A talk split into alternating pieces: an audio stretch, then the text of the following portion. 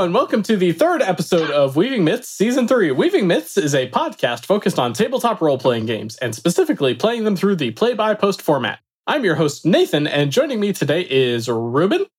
Hello. And Colin. Evening, everyone. We are all moderators or administrators on Mythweavers, a play by post gaming website, and we're here to help you bring your game to the next level. If you're not familiar with Mythweavers, you can find it at myth weavers.com. As always, we are joined by the impeccable text chat, which members of Mythweavers are using right now to ask questions and contribute to the discussion. If you too would like to be part of the text chat, please feel free to join us at Mythweaver's Twitch channel every other Saturday at 8 p.m. Eastern Time. This week's topics, we are going to talk about alignments and player conflict. So, without any further ado, let's jump right in. The first topic on the agenda is alignment and alignment systems. So, kind of what we're getting at here is are alignments good or bad? And if so, what can we replace them with? And those sorts of topics. So, Ruben, would you like to kick us off? Oh, yeah, sure. Push in So- front of the bus. To be fair, he wrote most of the notes. Uh, that's true. Someone's gotta So, be responsible. yeah, basically, alignment is a code or lack thereof that a character adheres to or some belief, something that guides how your character reacts. But the most important thing to remember here is actions dictate alignment. Alignment isn't a straitjacket, and it's not a way to force actions from someone. The actions you take during play can change your alignment. It's not that your alignment changes your actions. So when your players burn down that orphanage, they're probably going to shift alignment a little bit. Just a little. I'm, I'm curious, actually, have any of you ever encountered a situation like that where the players have shifted, like shifted alignment radically like that? Not all at once, but gradually, yeah, I've seen a character's alignment shift in like three or four sessions. Usually, I've seen my players' characters tend to be pretty true to the alignment they've selected. So, you know, if they're going to be playing a little darker, they're going to be more of a chaotic neutral or a chaotic evil as opposed to the good end of the spectrum, boring end of the spectrum. Oh, see, I take offense to that. Good is not boring. Lawful good is also not boring.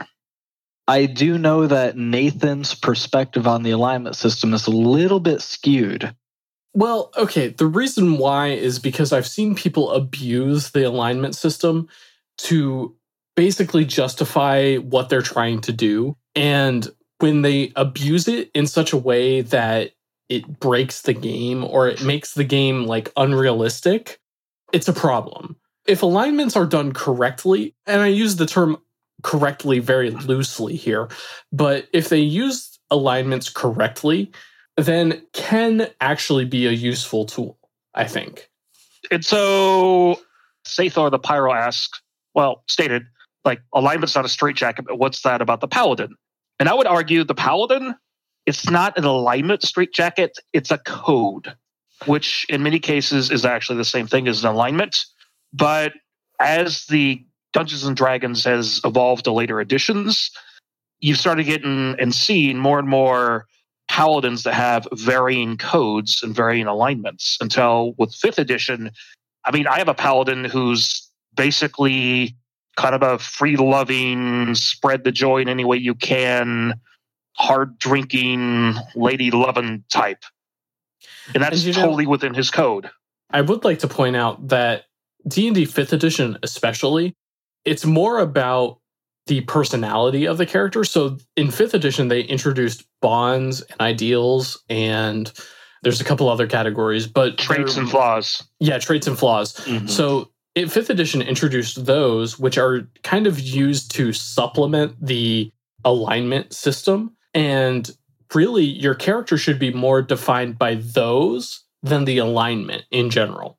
Right. And I mean, we're jumping ahead a little bit. That's one way you can replace alignment is with a system of ideals, traits, bonds, flaws, or something similar. I would also point out alignment is a really good way to make sure your group's actually gonna get along. I mean, if you've got in the party a lawful good person, a neutral evil person, and a chaotic evil person, chances are one of those things is not like the other and is probably to create a lot of tension. And you know, we're to talk about that later in the show. But Colin, I wanted to ask you, I know you're more familiar with like Stars Without Number and Planet uh-huh. Mercenary and those types of things. Is there a way to like handle alignment in those sorts of situations? Like I know Stars Without Number doesn't have an explicit alignment system, but is there a way to handle that sort of thing within it? There's nothing preset as far as your character's chaotic good, their lawful evil. There's nothing established like that. Stars Without Number kind of looks at things more as I'd lean towards saying shades of gray, especially given the setting. Planet Mercenary, Planet Mercenary pretty much encourages the entire party to be chaotic. Good, neutral, evil doesn't matter. Chaotic but it's also based on a web comic where you don't really run into the oh let's follow the law everyone's playing mercenaries i mean the entire goal of that is make money and screw your enemies over screw your employers over and you know get paid two three even four times how very Traveller i think on a personal level i've never really liked alignment especially I've never liked alignment where it's actually used to mechanical effect. And I think the trend of moving away from alignment having an actual effect is a very good one and positive for the hobby. Now, it's great if you actually really love alignment, and I would love to actually talk to people who really like it and think it's a good thing. But I think in my personal experience, I haven't met a lot of people like that. I don't think I've ever met someone who was really, really happy and loved the alignment system. I think a lot of that comes back to everyone tries to treat alignments as a mechanic. And it's supposed to be more just a, even in the earlier editions, it's always felt more like it's your character's moral compass shaped by how they behave. It's a role playing tool, it's not a mechanical tool. Right. But it, a lot of people turn it into a mechanical tool. Not saying well, I could say I'm not saying they're wrong, but it sounds like I'm saying they're wrong. It's just, I don't think it was intended to be a mechanics tool. I can see situations where it could be useful, but I don't think it was ever intended as such. It's just, I think the way they approached it was poorly done. So, do you guys think alignment is a useful tool for a new player, or does it actually hinder a new player?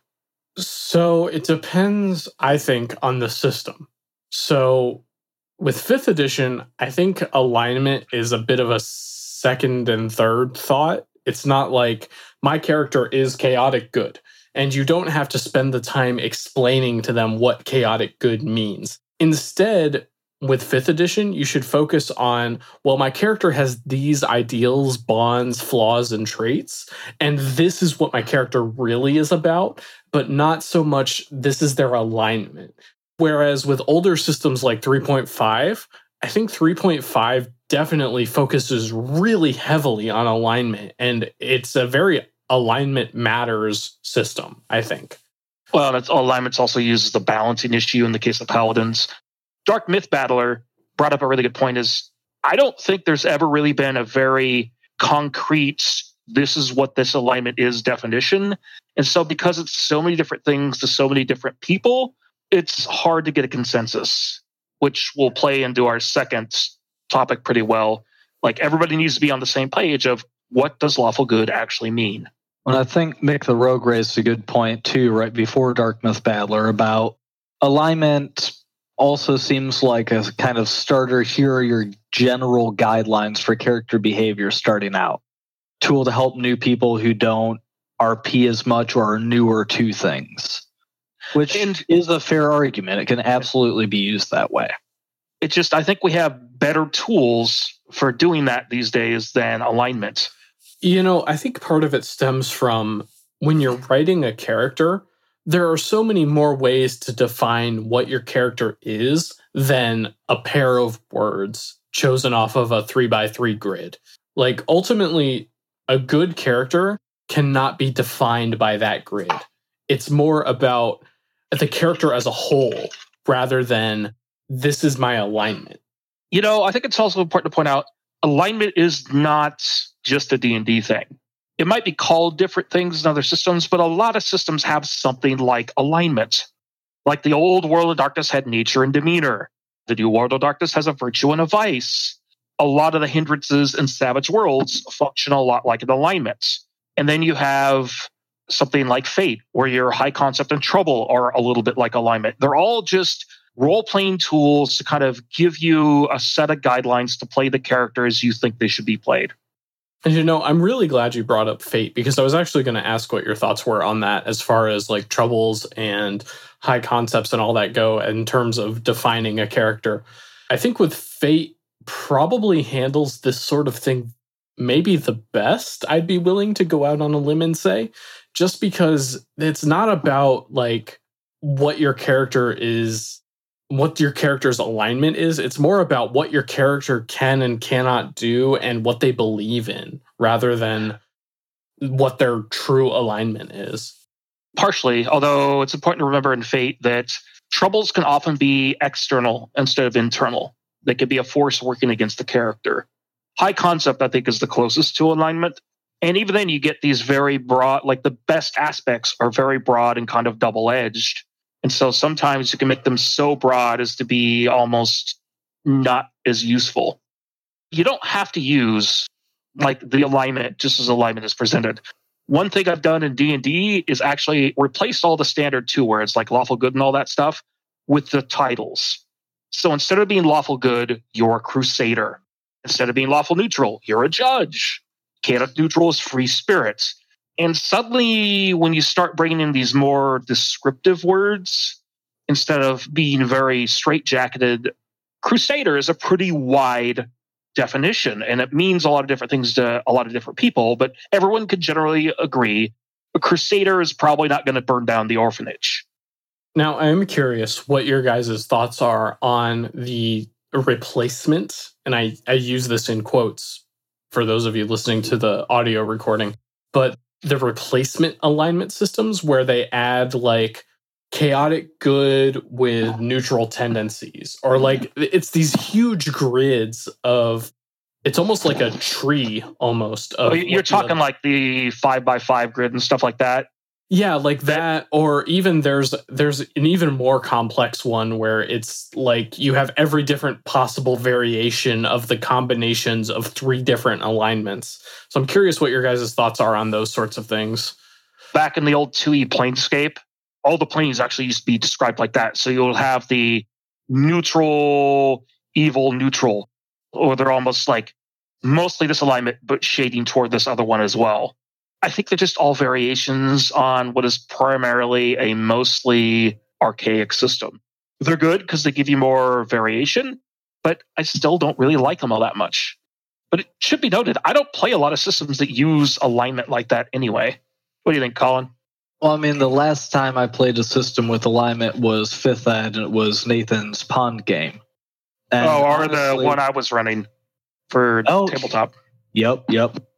But I mean, even then, Nathan's Pond game, it was more of just honestly, I only cared about the alignment because it was required for the character application. for the rubric.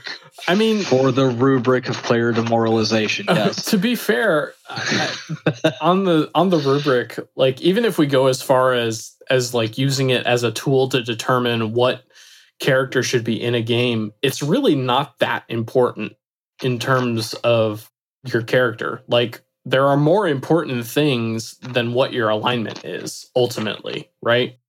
I think alignment, as far as like doing applications, I feel is much better for weeding things out than it is for picking things. I mean, if I see somebody applying to one of my games with chaotic evil alignment, I'm like, you're probably not going to fit in this game. Well, and I will say one thing I did like about how Nathan treated the alignment because so the character I made was an Inquisitor, it was a custom class for Nathan's campaign setting. But what I ran into is, you know, I had no idea what the hell his alignment should be because he's a monster. He's absolutely a monster, but he doesn't think he's a monster. You know, that's a thing that a lot of people forget. No evil character actually thinks they're evil. Oh no, there there are evil characters that absolutely think they're evil. Oh, okay, yeah, some of the edge lords. I would argue they don't really. They're not all that interesting. Well, I mean, did I- like I liked how Nathan treated it because you know he helped choose my character's alignment based on how my character saw himself.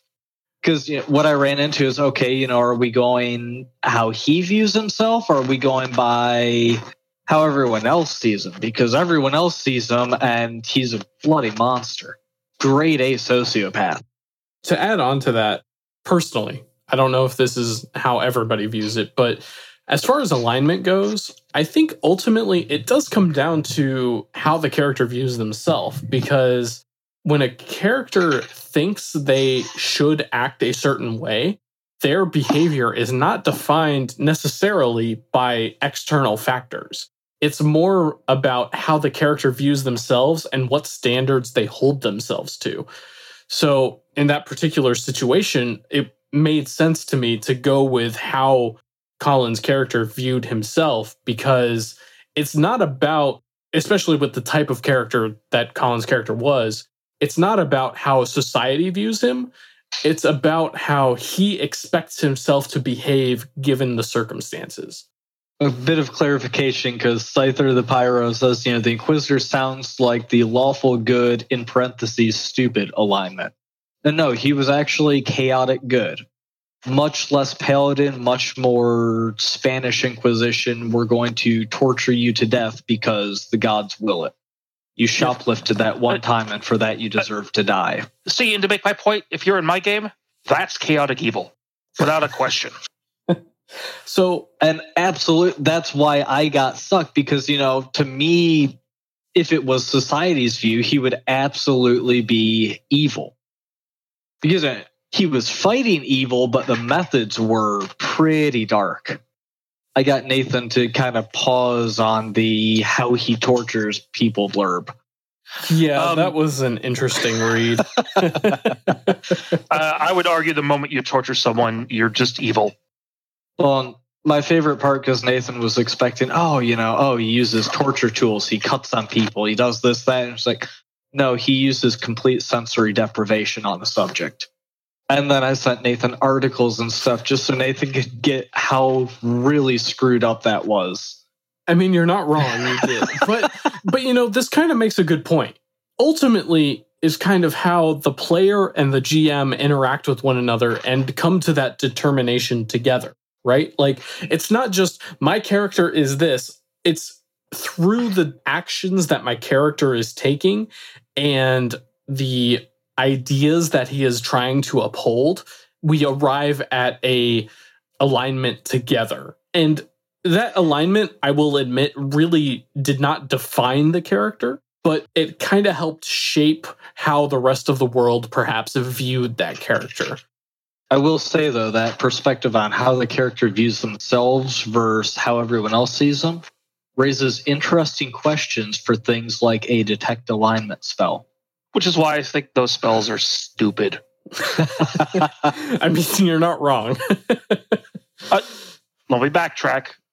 There are people who like them, and that's awesome. D&D contains multitudes, and nobody plays wrong. I personally hate them, never use them.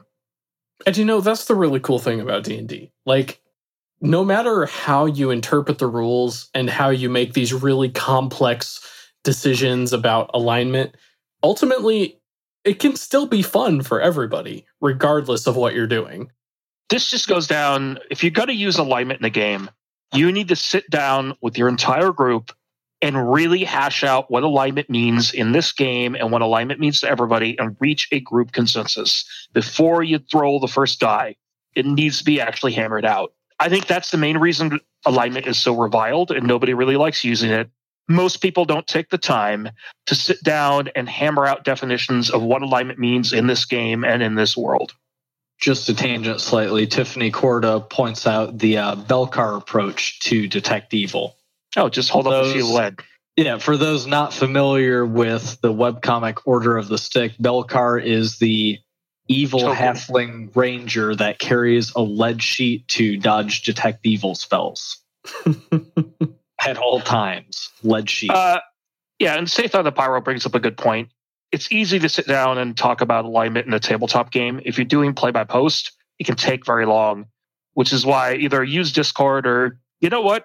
There's lots of other good alternatives to alignment. What are some of them?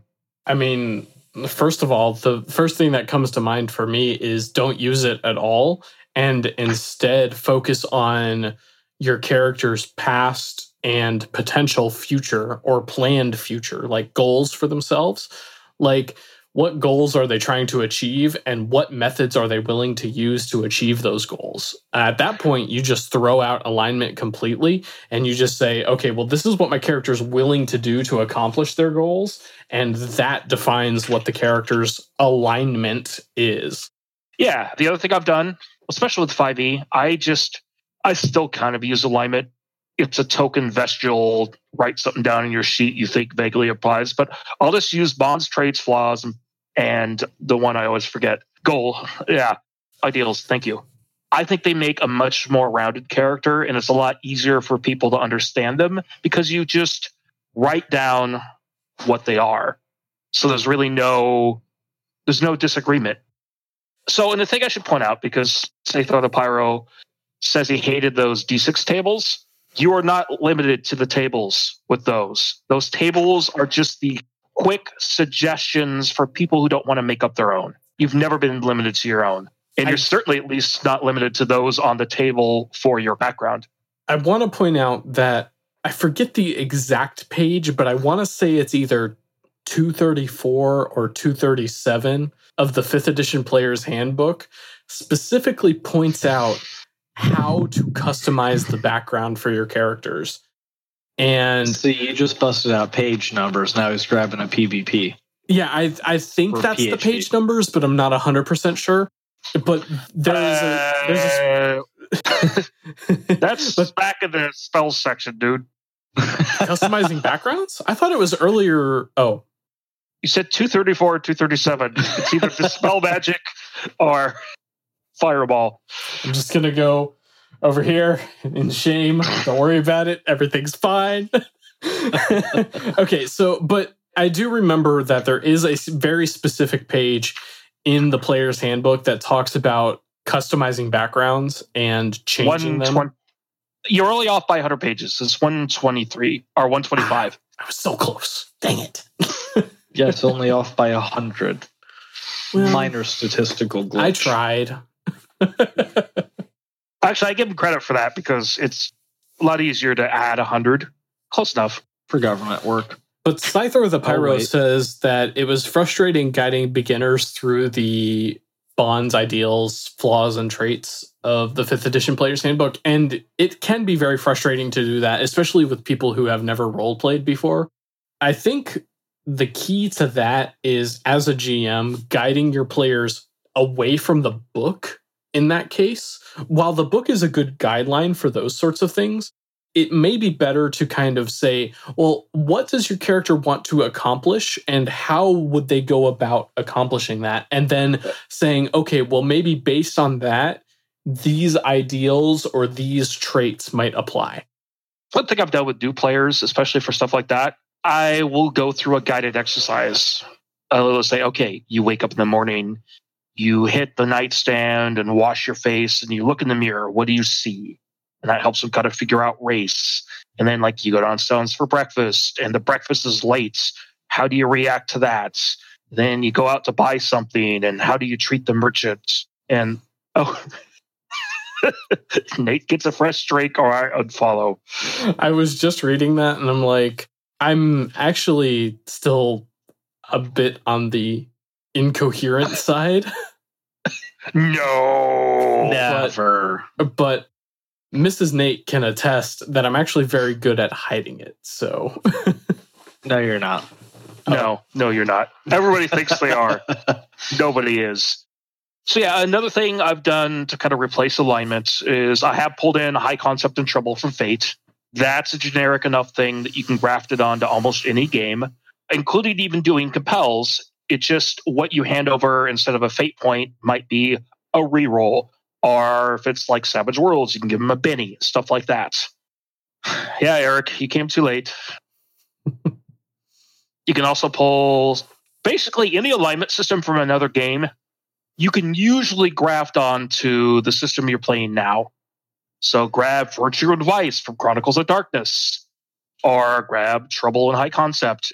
Hell, you could actually throw D&D's alignment into a Fate game if you really wanted to, just make it an aspect. It's not something I'd recommend personally, but you could totally do it. So I'm curious, Ruben, actually, for a Shadowrun game, how would you handle this sort of thing? Man, I mean, I run a lot of Shadowrun.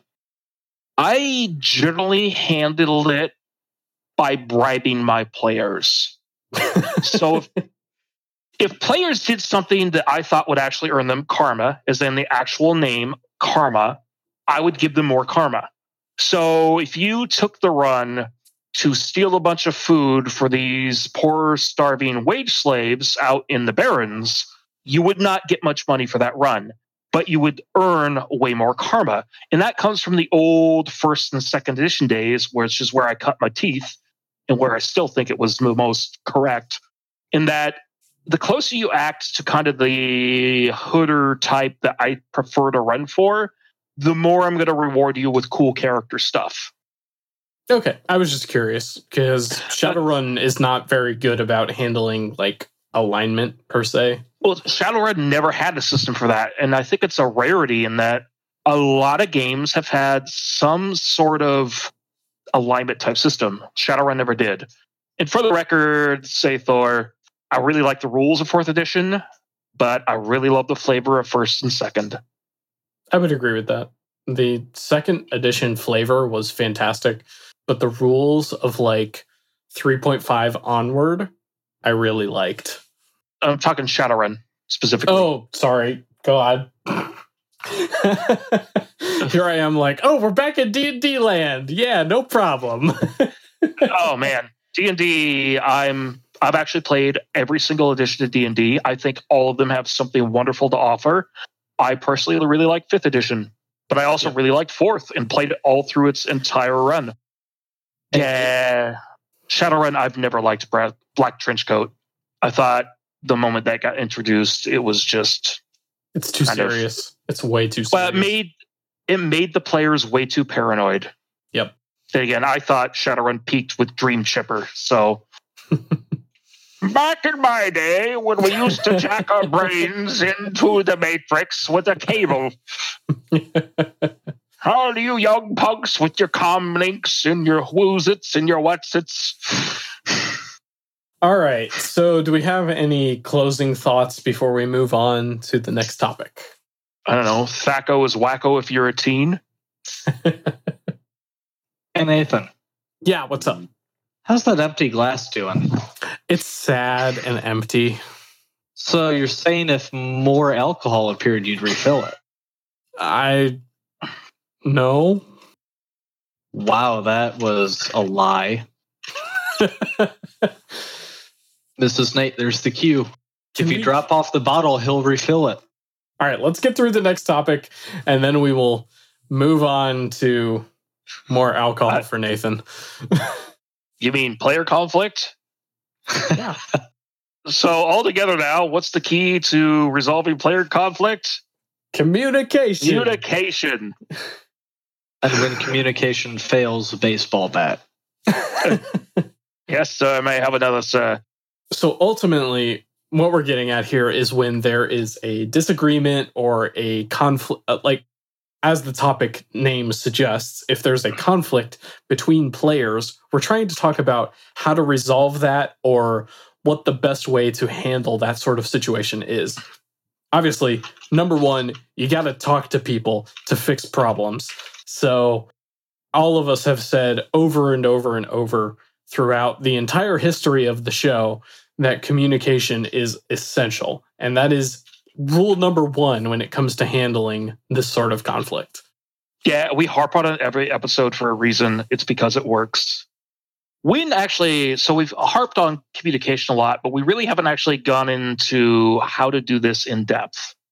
Kind of the first thing I would recommend is when you're trying to communicate, don't communicate in absolutes it's a two-way conversation. You need to really listen to each other, player and GM. You need to listen to each other and you need to actually understand what it is you're saying. Try repeating back what it is you heard, just so people understand that's what's going on. It's It works in therapy and it also works in resolving player issues. And you know, I will I would like to point out that handling conflict between players, it depends a lot on what they're arguing about. Sometimes it's just a rules question where you have to step in and make a ruling, but other things you kind of have to use your own judgment. And in some rare cases, it can be, well, he said this and she said that, and I didn't like it. Wah. And it's, you got to make a. you got to make a judgment call sometimes as to what exactly the problem really is before moving forward with a solution of any kind. Right. And when it does come to rules conflicts, realize humans are infallible. You can get it wrong. Don't be afraid to admit you were wrong. Goodness knows, I played five editions and more of D&D. Sometimes I'll get a rule wrong. I'll make a ruling at one point if someone brings up, hey, I don't think that was right, then listen to them and don't be afraid to admit, hey, I was wrong. We're going to let the old ruling stand, but going forward, I'm going to use the correct rules. Another big thing, too. So, communicating at the table is a lot different from communicating in play by post. So, one thing you've really got to keep in mind, and something that happens a lot, is you know the tone you intend when you type the post and when you send the post. No one else can see your body language. There's no text to speech tone translation. You have to keep in mind the communication medium that's in use. If you're sending post with unspoken tone, no one else is going to get that. So you could have meant something one way and everyone reads it as you're the angry raving lunatic player. Right. Tend to remember text usually comes out flatter and harsher than usually you intend. Oh yes, especially text formatting can be a godsend. Italics, all that. Our emoji, even as much as I hate to admit oh. it. Colin, you know, you're really crackly. I'm really crackly. Yes. Yeah. Interesting. Is, is your mic rubbing against your beard? Very possibly. How is it now? Uh, better. way better. I really, I think it was your mic rubbing against the your beard. The mic was rubbing against my beard. Technical problems for the bearded individ- yeah, individuals. yep. Yep. Hey, look, alcohol is kicking in. So I want to make a mention of something that. So outside of Mythweavers and Weaving Myths, I actually am a customer service representative for a company and all of my communication is done through text. I don't speak to people, it's all entirely written. So, like emails and live chat forums, or not live chat forums, but like live chat messages.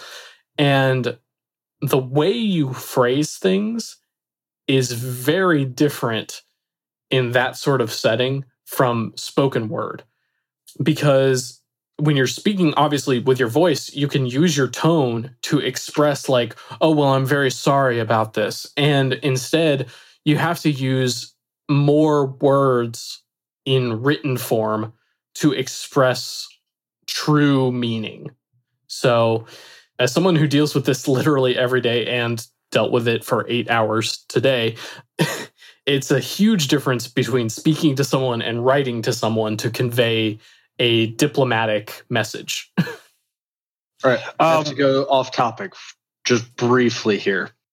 Tickle me, Cujo. I am not going to shave a mic groove in the beard.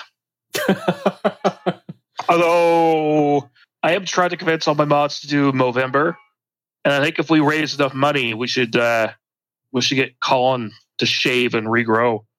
And I'm talking yeah, a ridiculous I, amount of money. I can't shave the beard. what about Mrs. the mustache? Could you shave shave the mustache part?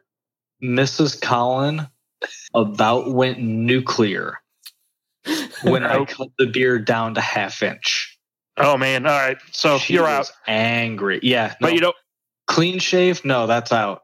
I can find at some point. I'll find just for all of y'all. I'll find the picture of me clean shaven. Oh, you know what? That sounds like a Patreon exclusive. I'm down with that. Uh, yeah. You know what? Else? No, I'm gonna get I'm gonna get Nathan to grow a really horrible mustache. Oh, please. Oh no. All right. I will do it, I guess, if we raise enough money. So remember that discussions and communication is an ongoing thing. It's if there's a problem, it's not just we have one discussion and then we're done. It's keep coming back and revisiting things, checking in with people, making say, hey, is everything still going good? We still good? We feel good about this? Just continual communication. And you know, I will mention that there is on play by post it's harder, but there is the potential for too much communication. It can be to the point where you are starting to annoy people with how much you're talking to them. It's on play by post, like I said, it's much harder to do, but it can be a thing where you annoy them to the point where it's like, look, I just don't want to hear about or talk about this anymore. Can we just move on and do something else? Uh, right. Uh, I think that's a problem that's much easier to correct than not enough. Nathan, Yeah. Sarek uh, found a picture that I really feel needs to be shown. No. no. Oh, yes. N- no. Oh God. There you go, folks. That's that it. happened. That Oh. happened. He This beat you is- to it. This is how the show ends. Not with a bang. Not with a bang, but with a wimpy beard. Uh, that was uh, that was right before shaving. Oh man. That's You know, that's actually a pretty good look for you. It- I think I can pull off the uh, mutton chop spit. oh my God. Oh yeah. Oh wait, there we go. Oh man, you all want clean shaven? I got clean shaven. Oh dear. Oh yes. Oh dear.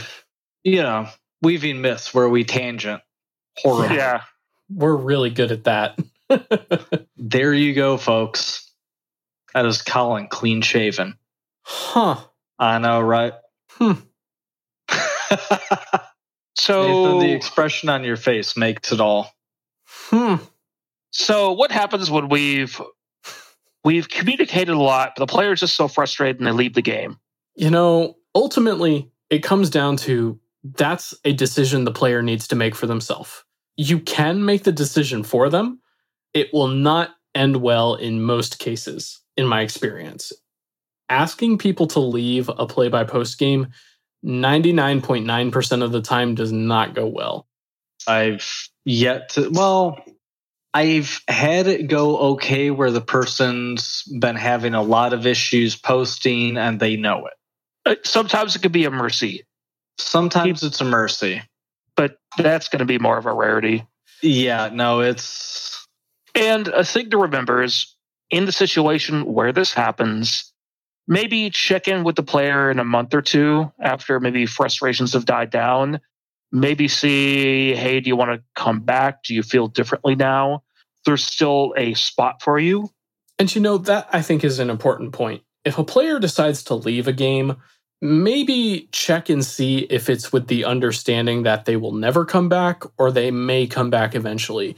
If they think they might come back eventually, it might be beneficial for the game to leave a spot for them, not immediately jump to, I'm going to re recruit for this game. It can be beneficial, especially when games are going on for a long time, for players to be able to duck in and duck out as necessary.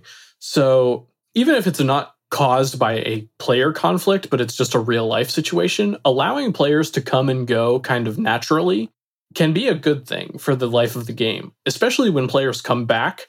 When a new player joins, they usually have a lot of enthusiasm for the game again. So they can rejoin and breathe new life into a game that might otherwise have been kind of slowing down. and Tiffany Corda points out, don't kill their character either. Right. I'm a little Shuffle 'em off the hypocritical buffalo. there.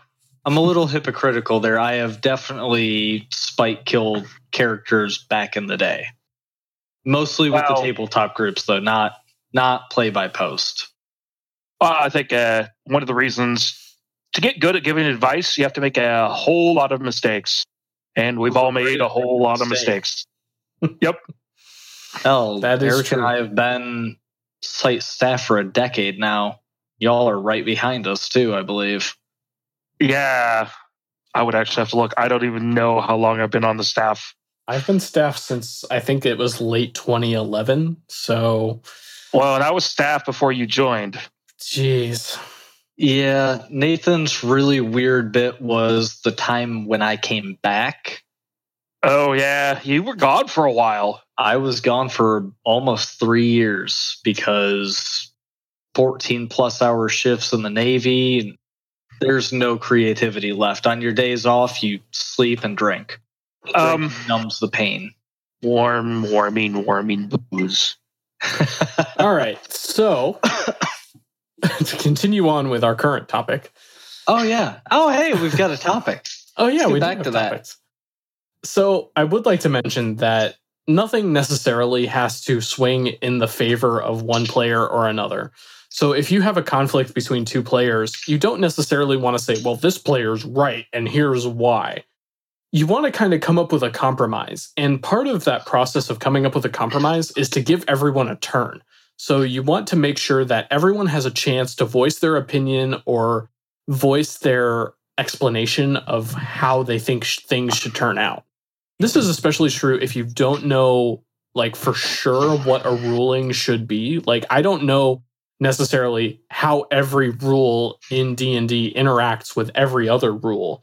You might also give a chance for everybody to chime in and be like, "Well, I think it works like this and I think it works like this and I agree with person A."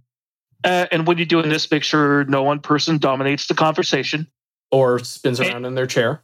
It's fun. um, We're adults, folks. we sure are. We are we are professional podcasters. Curse the video chat. Um, God, I pray we never get that popular. that would be terrifying.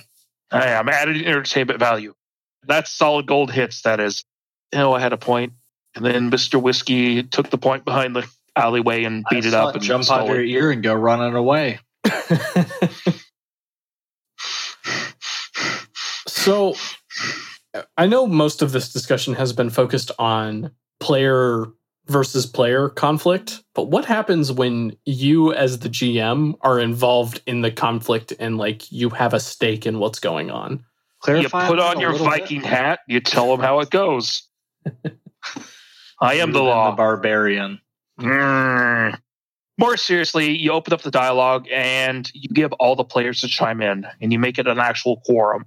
At most, the GM is first among equals make sure you're actually listening. Taking criticism or admitting you're wrong is really hard. Realize this. And maybe if you can, you know, ask your wife, ask a friend, get an outside perspective on this. That can often help. If you're too close to the issue, ask for a third party perspective and ask from someone you know who's actually going to be honest.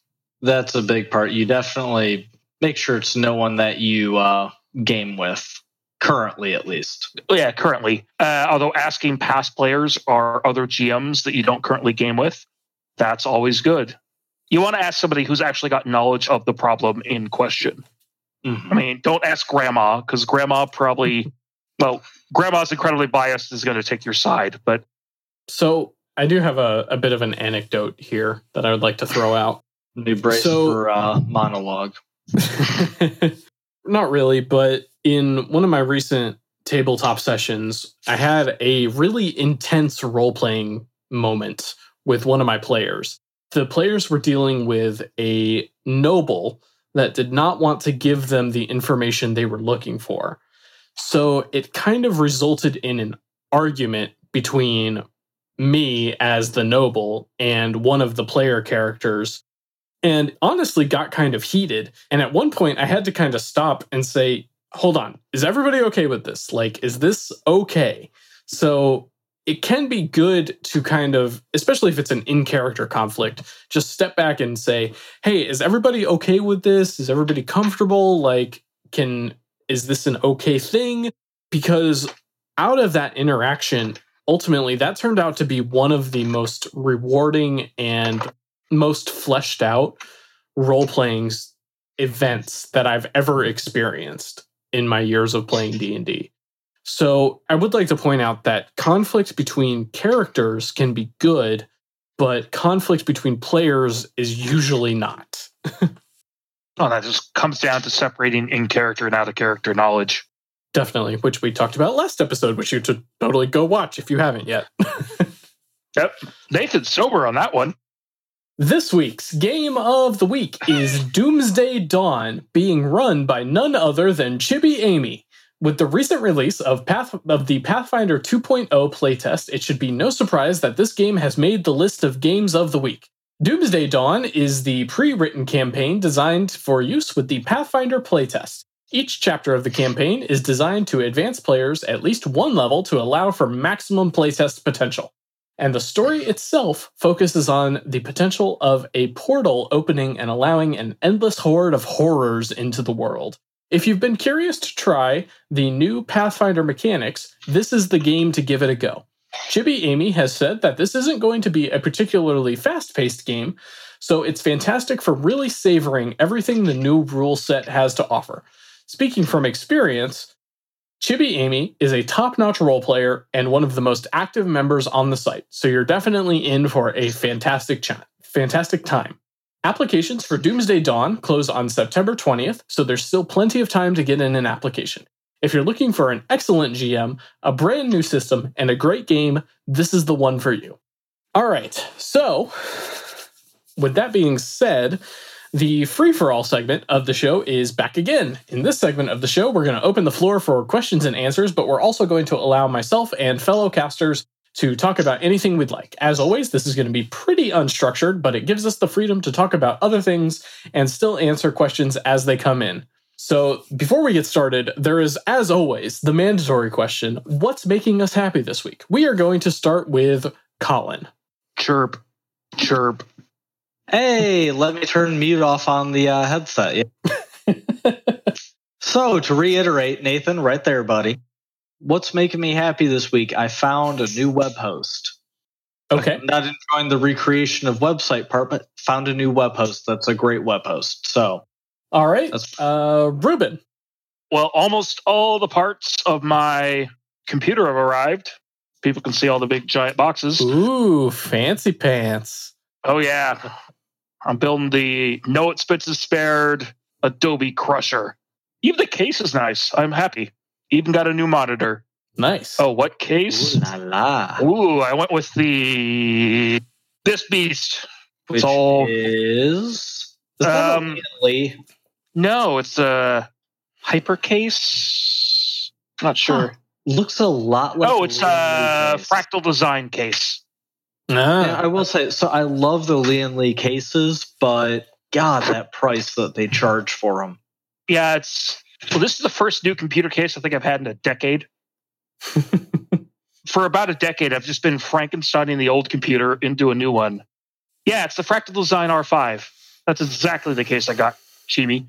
Yeah, the only thing I'm waiting on is my CPU, which I'm getting from my buddy. nice. Having friends who work at Intel is nice.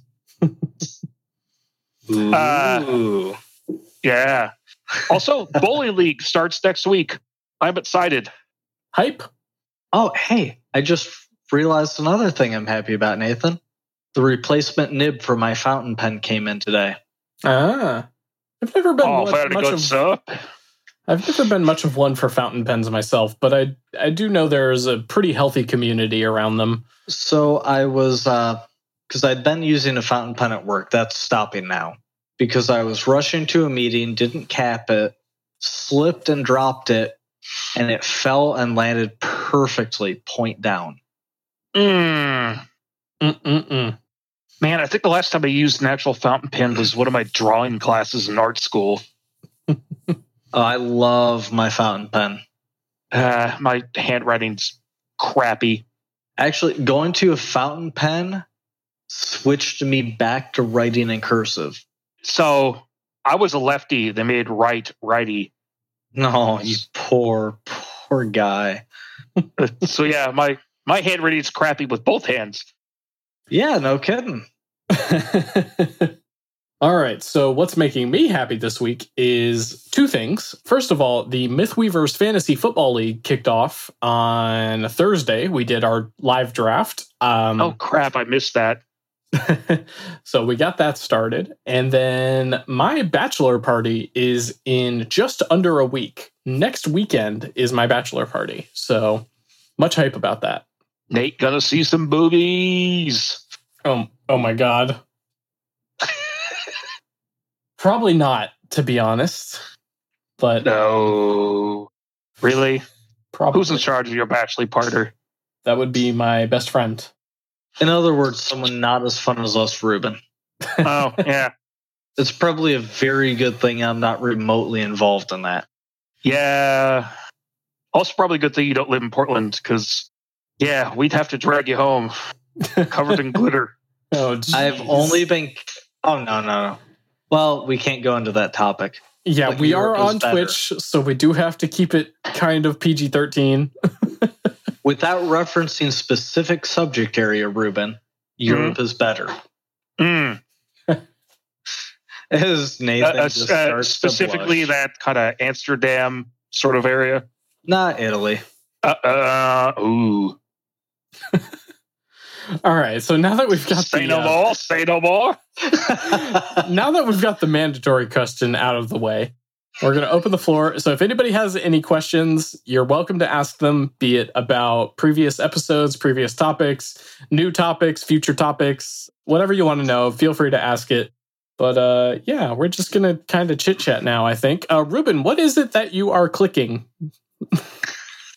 oh, I was resisting the urge to ask.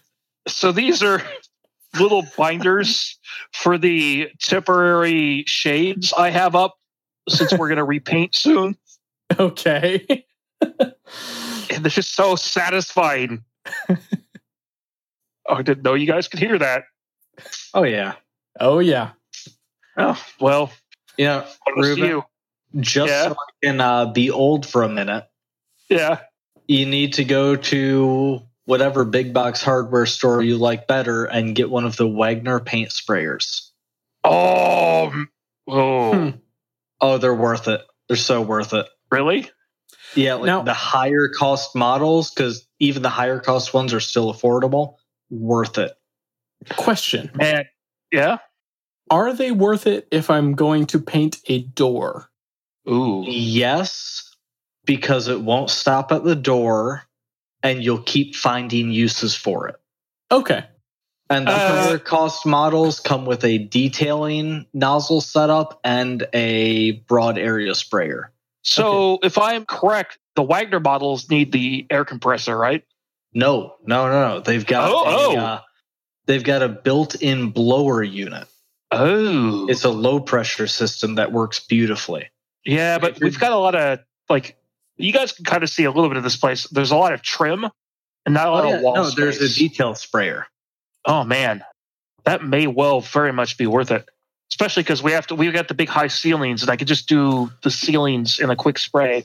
Oh yeah, you rotate the feed nozzle 180 degrees through the bottle back on, and oh man, do high angle painting.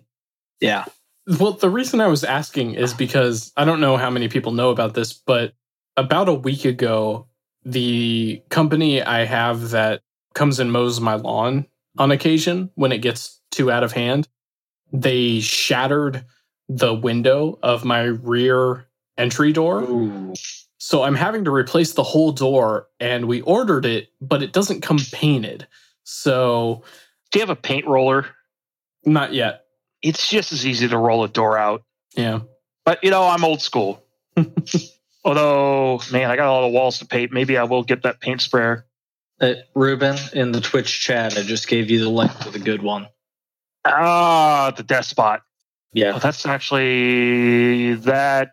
You so assuming the uh, detail nozzle, you get the uh, wide air. So assuming that cuts my paint time in half. Oh, it cuts it in less than half. Oh yeah, it's totally worth it just on time versus money. Oh yeah, no, it's way faster.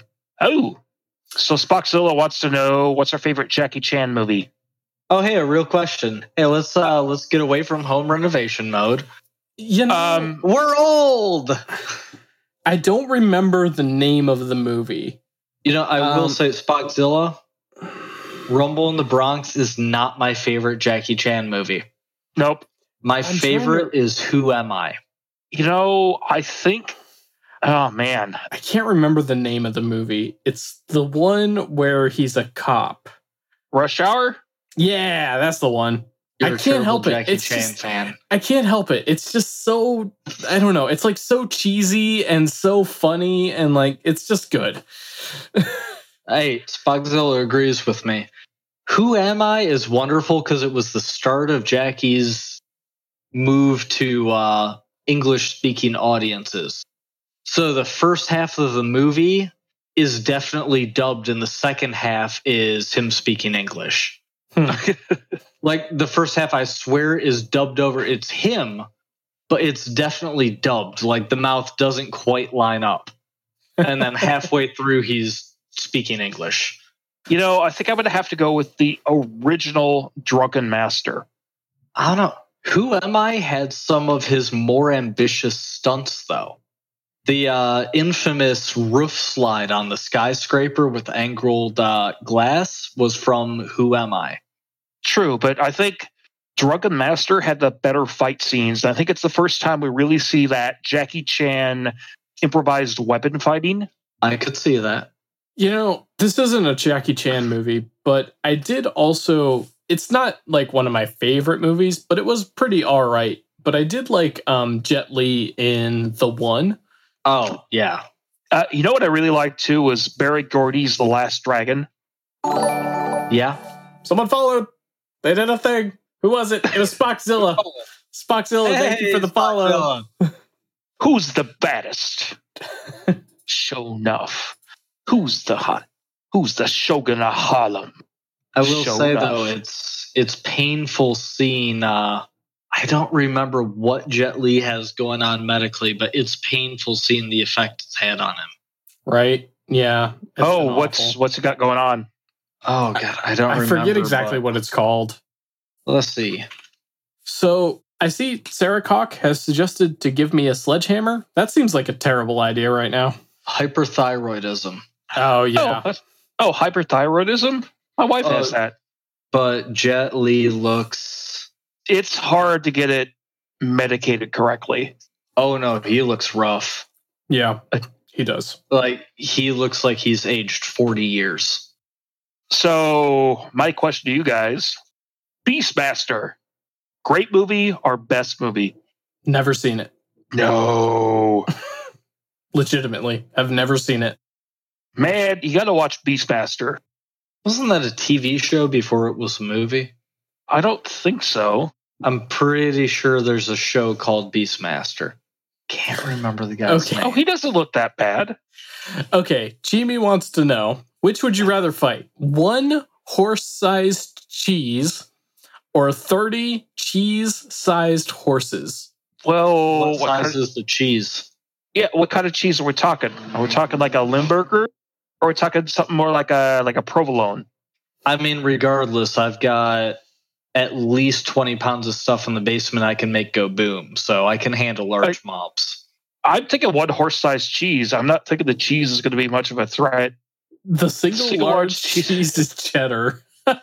Now we're talking Californian cheddar, Wisconsin cheddar, a nice aged Irish cheddar. Okay, God, God. Okay, we can't do this. We can't do cheese again. Yes, we can. No, please. Because we have no, you know what we haven't done? Cheese on video. No, please. we can't do cheese again. Hey, Ruben, Yeah. want you to know uh, so the Beastmaster TV show was a spin-off of the movie. Okay, so the TV show didn't come first. No, no, no. The movie came first. The TV show spun off of it. And Okay. he had two ferrets that they kept calling weasels, if I remember right. Well, it was Kodo and Podo. Yes. Mm. See what we have Well, here. That's what helped make me want ferrets. I had two ferrets when I was a kid. See what we have here is a nice Cotswold. Ooh. ooh. I see Okay. two. Yep. That's why I have a two contribution to the cheese discussion, actually. ferrets. Tread carefully. I don't remember the name of the cheese. However, Mrs. Nate and I did our tasting for the wedding food this last week. Oh, that's always fun. Yeah, it was fun. However, they had one of the dishes is a pasta, and Mm. the pasta has a certain cheese on it. And to me, that cheese tasted like eggnog.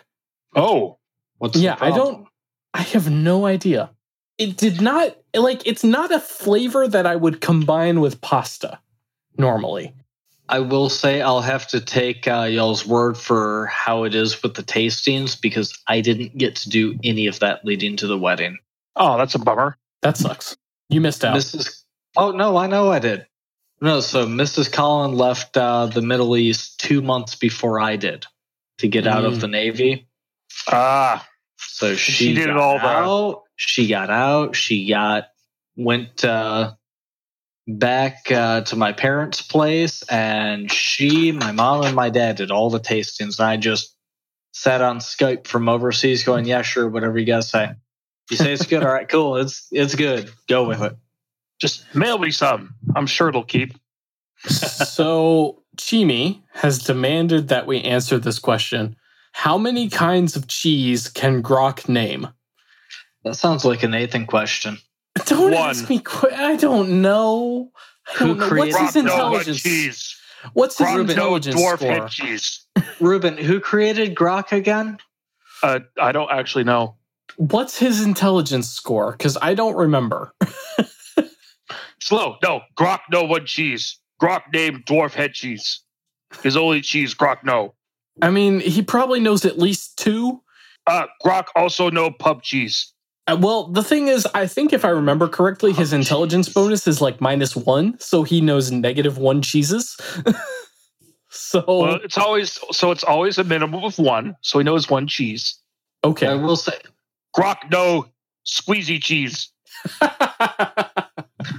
clearly, we need a uh, little bit of Grok art. yeah, you know, I mean, I would not be opposed if anyone in the Weaving Myths community or Mythweavers community is artistically inclined. Feel free to, you know, do a piece of art for Grok. We could totally use some art for him at some point. Grok squeeze the juice. I'll, I'll mention it to Ambika. Okay. For anyone Yeah. that hasn't uh, seen her little five minute sketches, Ambika is an amazing artist. You know, actually, I think this is the first time we have mentioned Grok this season. No, it's not Are you sure? positive. I don't know. Twitch chat, help me out. Is that correct or not? Let me look at, let's see, where's our suggestions? August 4th needs more Grok. Okay, okay. Well, yeah, but we haven't actually mentioned him on an episode this season. Sent by Anonymous. So definitely not me. I would never do that. Well, you know, the thing is, there's only so much you could do with Grok. Like we've we've described his backstory, we've described his love interest, like we've described his motivations. Uh, Stop well, being humble. You have done it all. fine. I've done all that stuff. Thank you very Hey, much. remember that time you accidentally made up a character that became the avatar for the entire podcast? I mean, you're not wrong, technically. Actually, technically, speaking of that, remember that time you turned a Hey, let's live chat with community into a podcast? I don't know what you're talking about. hmm And then gave me endless hell because I was running late. Well, that's because you were. Oh, no, I was absolutely late. Half an hour before it was supposed to start, you went, Oh, by the way, we're doing a podcast. I mean, I must have been gone for that. Oh, yeah, no, that, uh, well, so were you so Dark? Myth Battler, Dark Myth Battler wants to know if Grok is the orc emoji from Mythweavers. No, no. Grok is not the orc emoji from Mythweavers. Grok Grok came about in season one of the Weaving Myths podcast, back before you got to see all our handsome mugs. Because Nathan made a joke about an orc named Grok the Dwarf Stomper. And as the myth com- it's absolutely your fault. As the Mythweavers communities want to do, they latched onto Grok the Dwarf Stomper, and that became a significant Q and A item through most of season one and part of season two, developing everything from Grok's personality to his love interest, everything. N- and now we know how many cheeses he can name. and now we know that. So pretty much Nathan Nathan made an ill-fated comment and it turned into Nathan making a character. it was an accident, I swear. Damn it, Ruben. Oh god. Okay. For those that don't know, Ruben is a graphic artist. Yep. And he just drew up Grok. Oh boy. Okay, Sarah Cock wants to know does Grok like Jays? No, his name starts with a G. Nathan's lying. Grok loves Jays. No, no, no, no. Unlike his creator. but, oh, but Grok Jays. like blunt. Grok like blunt a lot. Grok adores Jays. But Colin, I'm the king of the Jays. Which is why Grok loves them, because you're hmm. the king. I guess I can't argue with that logic. Tiffany Corda points out that uh, Grok now has a sister named Grudge. Oh boy. Oh, we make sister easy. okay. All right. Let's let's move Coward. on. move on to what? We're in the free for all. I know. Yeah, like the move on is Nathan copying out and going, "Let's kill it now before I have to answer more questions." No, it's it's we we still got to do the Patreon script, and then we got to do the, the outro. end of episode plug. I know, and I still have to edit this. Coward. Excuse me. I don't see you editing any episodes. Hell no, this wasn't my idea. I will um, say I I miss the simple days though. I will say that. What simple days? Back in season one, when we got to ask questions like, "What's Nathan's love life?" Oh, okay, that was a joke that ran its course, and For we have one more question that we can answer before we move on. I also Chimi? want to know what your guys is. Oh, go ahead. Chimi wants to know what is the official Mythweaver's position on cheese? Delicious. It's delicious. Cheese is delicious unless you're lactose intolerant. Yep. If you so are lactose intolerant, just take your Lactaid and then enjoy the delicious. Because, you know, cheese. I will say though, you know what I miss most cheese related? When I was in Sicily, you could buy that fresh, wet mozzarella ball, dirt cheap. Oh, uh, you can make those yourself. Actually, it's not that hard. Ruben, what free time do you think I have? well, by uh, you, I mean the royal you, and oh, by oh, you, I mean me. Yeah, I can make all uh, the cheese I want. I'd love to. Have, I am three weeks late in harvesting my beehive. Oh, is that good bees? or bad? That's bad. That's bad. They okay. could have refilled that uh, super another time easily every time I so I've got the flow hive, that fancy little honey on tap thing. Oh, well, I've nice. Got, I've got the one super. The rest of the hive is traditional because well, traditional works. But no, every time I tap the flow super, I get two and a half pounds of honey. okay. We have one more question. Or two and a half gallons. One more question. And then we're gonna end the show. Coward. What is the official Mythweaver's position on Chi? Chi? Yeah, on the moderator. I, I assume he's a good dude. Also known as Josh, ever since the name change. Uh, right, he's my buddy. right. He's my buddy. And he's a good person. I love the dude. I like Chi. I like Chi. He's better than that Chimi. Way to muddy the waters, man. Oh boy. Chimi will let me hear about it for months. uh, Dark Myth Battler asks, "What do you do with two and a half pounds of honey? You sell it and turn it into mead." No, no, I actually haven't done any of that. I don't have time to actually get good at uh, brewing, so I'm not doing the mead thing. Oh man, our neighbor that does beer doesn't do the mead.